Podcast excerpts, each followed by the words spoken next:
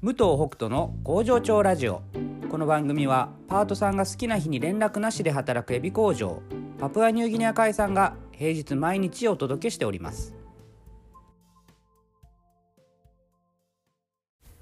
おはようございます。武藤北斗です、えーもうかなりね寒くなってきたので工場に入るのがなかなか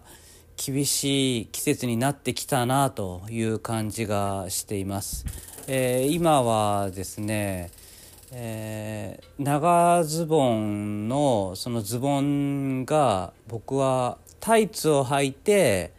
でその上に、えーまあもう防寒防寒っていうのかな。あの登山用の、えーモンベルのを履いてで今日からさらにその上に、えもっと防寒のやつだね。それこれは完全に防寒なんですけどそれを履いてだから30履いて工場にあの入ってます、えー下半身をね冷やすともう本当に寒くなってくるし、まあ、僕寒さがすごい苦手なのであの動けなくなるの嫌なのでな、まあ、長靴も防寒の長靴ですし今はね靴下はまだ1枚しか履いてないですけども多分もう来週あたりにはえー防寒の靴下みたいのもね履いてあの徹底的に温めるっていう方向でいくと思います。まあ午前中しか入ってないんですけど、うん、それでも自分でねあの体冷えないようにあの気をつけて乗り切っていきたいなと思っております。で、えー今日はですねあのまあ、今日あった話をちょっとしようかなと思うんですけどもあのパートさんにこう説明をする時で特にこう新しいことを教えるあの新しいことをやろうとする人にえーなんつったらいいのかな、えーまあ、例えば新人さんに何かを教えるっていう時にあの僕ね結構大きい声で、えーみんなに聞こえるような感じで説明をするんですね。でそれはやっぱり気にしてる人っていうのはあの僕が何を説明してるかっていうのをちゃんと聞き取ろうとしてくれてるなっていうのが分かるのであのあえてはっきりとね大きい声で言うことでみんなにも聞こえるようにあのしています。でそこでまあもし僕がね間違って間違ったことを言っていれば多分誰かが後で教えてくれるだろうし、まあ、社員もね一緒に横にいれば聞いてるからあの指摘してくれるかなと思って、えーっていうのもありますけども。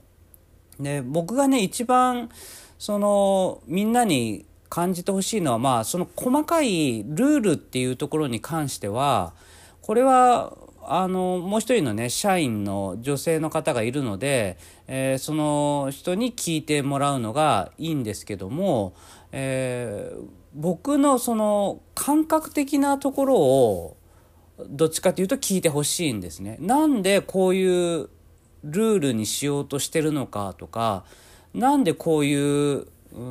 タイミングで出入りしてほしいとかこの作業をこのタイミングでやるのかその理由はっていうところを聞いといてほしいんですよ。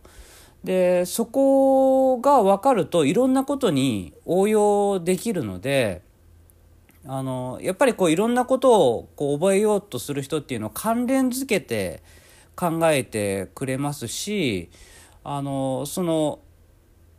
まあ、関連づけて考えるとここ違うよなっていうことって中には出てくるんですよね。そしたらなんでそれが違うのかっていうところを探ろうとしてくれるしっていうでそれをやってくれるとやっぱりねあの動きが全然変わってくるんですよね。うん、だからそこをこう、うん、やっぱりより深く理解しようとしてくれる人に特にね聞こえるといいなっていうふうに思って。で今日も何人かあのそのことで質問をねあのその場で質問してくれた人もいるし後からちょっと聞いてくれた人もいるしあのまあそれはその人のなんかやっぱこう性格とかタイミングとかなんかまあいろんなものがあるのでいろんなタイミングで聞いてくれればいいかなと思うんですけど、うん。まあその場だったらねあのその人に説明するように、えーまたそのなんかさら問いみたいのを説明してるのをまたみんなにも聞いてもらうっていうこともできるからまあ、流れ的にはね本当はその場で聞いてくれるといいのかもしれないですけど、まあ、僕もバタバタ忙しそうにしてたりして聞きにくい雰囲気とかもあったりとか、ねあのまあ、出勤日数が少ない人だとねちょっとなんかみんなの前では聞きにくいとかね、まあ、そういうのもあるかもしれないからまああのそこはあんまり気にする必要はないんですけども、うん、質問してくれることに関しては僕は本当にすごく前向きに考えていますので。あのあまあ、ただねこ,、まあ、これも何回も言ってるかもしれないですけどあの何回も同じこと聞くとかねあのそれは考えれば答えは出てくるはずですよねっていうようなことだとちょっとあの正直えって思う時はありますね。やっぱりね何にも考えずにただ質問してくるっていうのは良くないと思います。それはなんか本当に単純に一生懸命やる気がないなっていうふうに受け止めちゃうので、まあ、これを言うと、うん、だから質問しづらいって言われるかもしれないんですけどでもねやっぱり、うん、そこはやっぱ自分できちんと一回考えたりとか、うん、そのいろんなことに関連づけてうん考えてでどうかなって思った上で聞いてくるっていうのはまあそこはやっぱり大切かなと思うんですよね。うん、あのいろんな流れをこう自分で考えてで覚えてる中でまあちょっとまあ難しいのかもしれないですけどその一個先を聞くみたいなのが、まあ、やっぱ理想は理想なんですよね。